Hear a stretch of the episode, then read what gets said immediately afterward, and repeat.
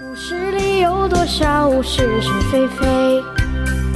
故事里有多少非非是是？《侍卫官杂记》，作者宋乔，有事了不讲。故事里的事，说不是就不是，是也不是。故事里的事，说是就是不。早上七点钟起来，看见官邸没什么事儿，信步到市街上溜溜。刚刚走到卡尔登咖啡店的门口，忽然一眼瞥见国民政府第六局局长程元，也就是实实际上是指的是陈芳。陈芳鬼鬼祟祟的从里面跑出来，东张西望，似乎怕被人发现的样子。陈局长，哎，您早！我故意招呼声，哎早。陈侍卫官。他非常的囧，说话显得有点不自然。哎，这么早出来吃早点呢？呃，没，没有，没有，没有。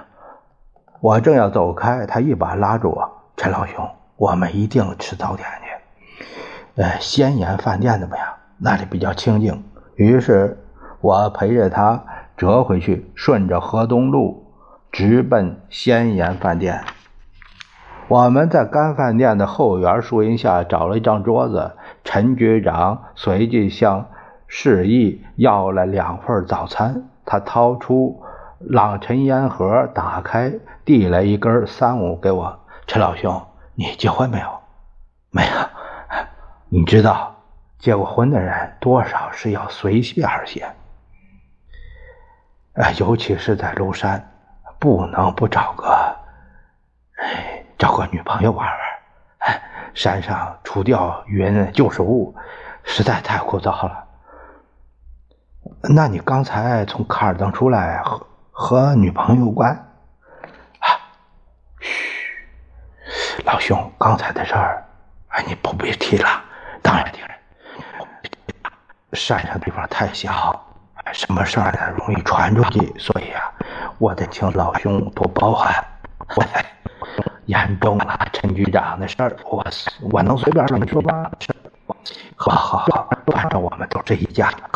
哎，我们回到行邸，老杨正站在大门口的石桥上。小张，一大早跑出去什么地方了？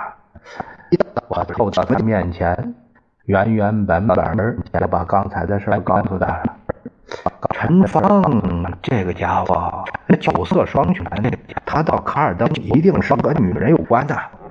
是啊，卡尔登的老板娘长得不错，而且又有那股劲儿，说不定和陈芳有一手。